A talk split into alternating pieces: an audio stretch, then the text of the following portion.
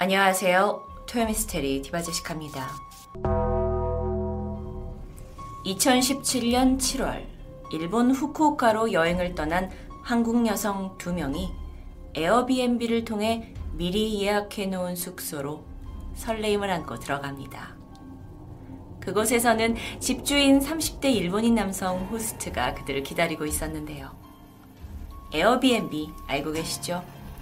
여행을 가서 호텔이나 여관이 아닌 이 현지에 사는 집주인, 즉 호스트의 집을 하루 이틀에서부터 길게는 몇 달까지 저렴한 가격으로 빌릴 수 있는 공유 시스템입니다. 물론 집주인이 직접 거주를 하면서 방 하나를 내주는 경우도 있지만 아예 전문적으로 집 하나를 그 현지 분위기에 맞게 꾸며놓고 대여를 해주는 사람들이 많죠. 여행을 좋아하시는 분들에게 아주 익숙한 서비스입니다. 후쿠오카 여행을 왔던 한국인 여성 두 명, 그녀들을 반갑게 마중해준 일본 남성은 최근 한국어를 배우고 있는 중이라면서 친근하게 다가왔고요. 그녀들은 경계심을 풀게 되죠. 그리고 그날 밤 세 사람은 술자리를 갖게 됩니다. 일본인 호스트가 준비해준 술 한두 잔을 마신 후 여성들은 이내 잠이 들었고 이후 남성 호스트는 본성을 드러내기 시작했습니다. 정신을 잃고 자고 있던 한 여성에게 성폭행을 시도했던 거죠. 마침 다른 친구가 잠에서 깨어서 영사관에 도움을 요청했고 현지 경찰에 의해 남성은 검거됩니다. 경찰 조사에 따르면 이 숙소는 정식 등록된 업체가 아닌 불법 업체였고요. 집주인은 여성들의 술에 수면제를 타서 미리 범행을 계획한 것이 드러났습니다. 이후에 같은 숙소를 예약했던 다른 4명의 여성 또한 동일한 수법으로 당했을 수도 있다라는 게 알려지면서 충격은 더 커졌는데요. 이 일로 에어비앤비 이용에 주의를 기울여 달라는 외교부의 당부가 있었을 정도였습니다. 에어비앤비는 현재 191개 국가에 3만 4천 개가 넘는 도시에 진출해 있을 만큼 거대한 기업이 되었습니다.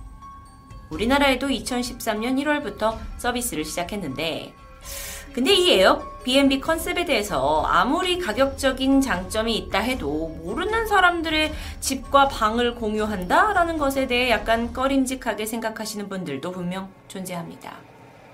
실제로 그 우려는 서비스가 시작된 이래 크고 작은 사건들로 계속 이어져 오기도 했죠. 2016년 2월 프랑스에서 한 무리의 친구들이 주말 파티를 계획하면서 마당이 딸린 고급 주택 한 채를 에어비앤비를 통해 빌리게 됩니다. 이 집은 그 파리 남쪽으로 약 10마일 정도 떨어진 팔라세우 작은 마을에 위치하고 있었는데요. 무려 7개의 침실, 정원과 수영장까지 딸려있는 아주 넓은 고급 주택이었습니다. 예약 당일 흥분된 마음으로 도착한 젊은이들의 눈에 이 집은 황홀 그 자체였겠죠. 그들은 가져온 음식과 술을 꺼내 주말 내내 이 정원에서 멋진 파티를 즐길 생각에 들떠 있었습니다. 그렇게 분위기가 한참 무르익을 때쯤 누군가 한 명이 집 마당의 한 켠에서 불편한 것을 발견합니다.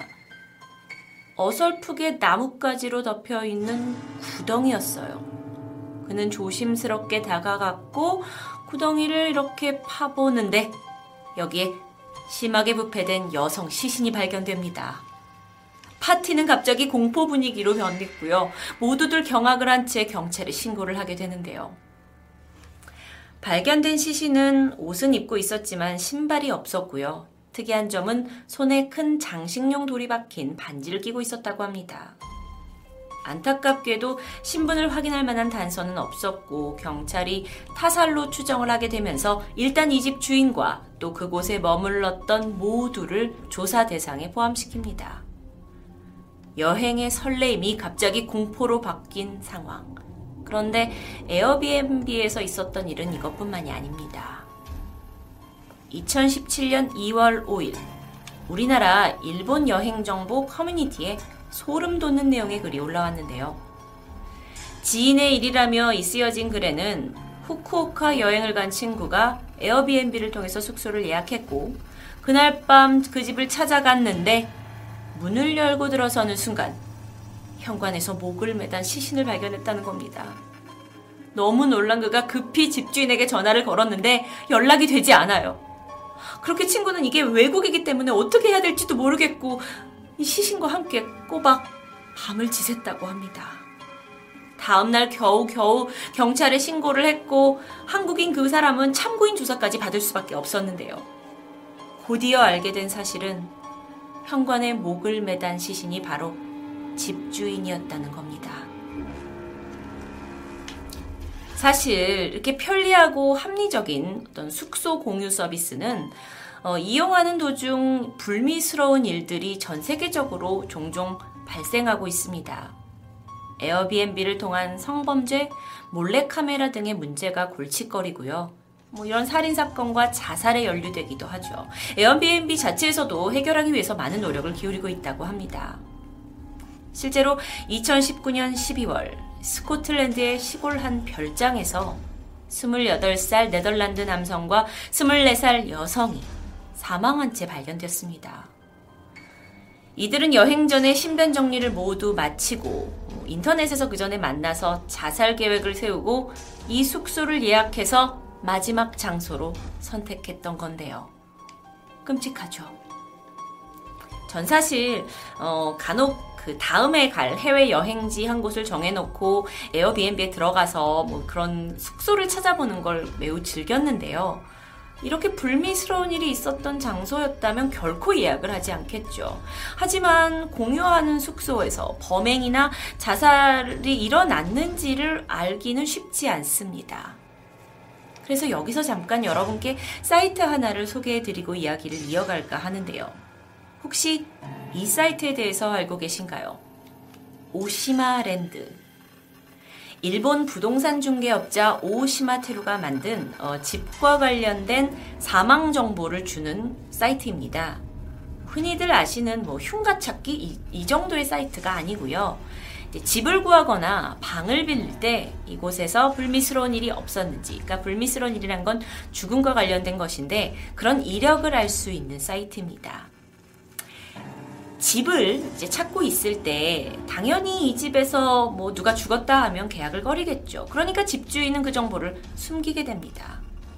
이런 일들이 계속해서 벌어지자 부동산 중개업자인 오시마 테루 씨가 이 정보를 아예 수집해서 사이트를 만들었습니다. 여기 보시는 이 불 모양이 사건이 일어난 곳을 위치하고 있는데요. 도쿄 부근만 하더라도 무려 2만 6천 건이 넘는 장소가 존재했습니다. 저는 정보가 어떤 식으로 노출이 된지 너무 궁금했고 그래서 도쿄 지역을 한번 랜덤으로 눌러봤는데 바로 이 사진처럼 2012년 11월 10일 도쿄도 신주쿠구 이치가야 다이마치 10-15 시신 발견 투고 연월일 2013년 6월 10일 이런 식으로 사건 발생 날짜와 장소, 사건 내용까지 뭐 꽤나 상세하게 뜨는 것을 볼 수 있었는데요. 영어 버전도 있고요. 일본에만 국한되는 것이 아니라 이렇듯 한국과 세계 각국의 정보도 일부지만 찾아볼 수 있었습니다. 일본의 경우 사망, 그러니까 죽음이 있었던 집은 시세보다 절반 정도 싸게 나온다고 합니다. 그래서 꺼림직하지만 않다면 예산이 넉넉하지 못한 분들에게 이 사이트는 좋은 정보를 제공하고 있기도 하고요. 어쩌면 에어비앤비를 통해서 여러분이 일본 여행을 뭐 계획하고 계신다면 한 번은 검색해보고 어, 예약을 하는 게 좋지 않을까 생각이 드는데요. 지난 2017년 7월 직접 겪은 경험담 하나가 이 공유 사이트에 한번 올라왔는데요. 이 여성은 일본 여행을 계획하고 숙소를 고르던 중에 에어비앤비를 통해 어, 위치도 너무 좋고 꽤 그 넓은 고층 맨션이 아주 저렴한 가격에 나온 걸 보게 됩니다. 그 망설임 없이 바로 예약을 했죠. 왜 이렇게 싼 거야? 라는 생각은 들었지만 내가 운이 좋았나 보다라고 넘겨짓게 됩니다. 그리고 기분 좋게 여행을 떠났죠. 그녀가 여행을 떠나기 직전에 그런데 그 오시마 랜드를 통해서 혹시나 하는 마음에 예약된 주소를 쳐봤더니 설마 했던 일이 있었습니다. 해당 맨션에서 투신 자살을 했다라는 이력을 발견하게 된 거죠. 근데 이게 그 정보에는 몇 층 몇 호실에서 일어난 사건인지 쓰여 있진 않았습니다. 그녀가 예약한 곳은 2층.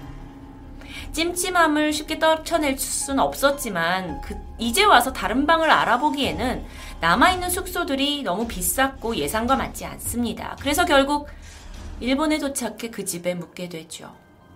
그녀는 이 방에서 난 사건은 아닐 거야 라고 믿었습니다. 아니 그렇게 믿고 싶었겠죠. 그래도 왠지 그 무서운 느낌에 머무는 동안 모든 옷장과 방문을 다 열었고요. 불도 켜놨고요. 밤 늦게까지 친구와 전화를 하면서 잠이 들었습니다. 다행히 머무는 동안 뭐 가위에 눌렸다거나 귀신을 본다 하는 특별한 경험은 전혀 없었죠. 어, 다만 좀 이상한 점이었다면 그녀가 머무는 동안 유독 집 현관 조명에 하루살이가 아주 많이 몰렸다는 겁니다. 그런데 잠깐 봤을 때 앞집은 괜찮았는데 말이죠. 사실 이 세면대와 욕실에도 매일매일 씻어내도 다음 날이면 수십 마리의 죽은 하루살이들이 발견되곤 했습니다. 아, 이거 청결에 문제가 있네. 이래서 쌌나? 라고 넘기고는 그녀는 여행을 마치고 귀국했습니다. 그런데 며칠 후 일본인 친구를 만나게 됩니다. 이런저런 일본 여행 얘기를 하다가 무심코 그 숙박하던 집에 하루살이가 너무 많아서 힘들었다라는 얘기를 꺼냈는데요. 이때 물론 그 집에서 뭐 투신 자살이 있었다라는 말은 꺼내지도 않았죠. 22층 자신이 머물던 곳에서 난 건 아닐 테니까요. 그런데 이 이야기를 가만히 듣고 있던 일본인 친구가 조심스럽게 말을 꺼냅니다. 근데 있잖아. 숙박하는 동안 아무 일 없었어? 그렇게 작은 벌레가 자꾸 생기는 집은 안 좋은 일로 누가 죽은 거라고 하던데. 여행에서 어쩌면 가장 중요한 것 하나가 숙소 아닐까요? 에어비앤비가 등장한 이후 정말 여행의 새로운 즐거움을 느끼는 분들이 저를 포함해서 아주 많아졌습니다. 이게 잘만 이용하면 취지가 정말 좋은 사업이라고 생각이 드는데요. 하지만 문제점 또한 그냥 넘어가기에는 섬을 넣는 일들이 있습니다. 물론 에어비앤비도 다시 한번 이런 문제를 해결하기 위해서 뭐 호스트와 방문하는 게스트의 정보를 좀 투명하게 공개하고 보안 실명성 이런 거에 이제 알맞은 장치를 두려고 노력하고 있다고 하는데 무엇보다도 게스트인 우리의 입장에서 더 조심하고 신중함을 가해야 하는 게 필요하겠죠. 즐거운 마음으로 떠났던 여행이 한순간에 악몽이 되어버릴 수도 있습니다. 토요미스테리 디바제시카였습니다.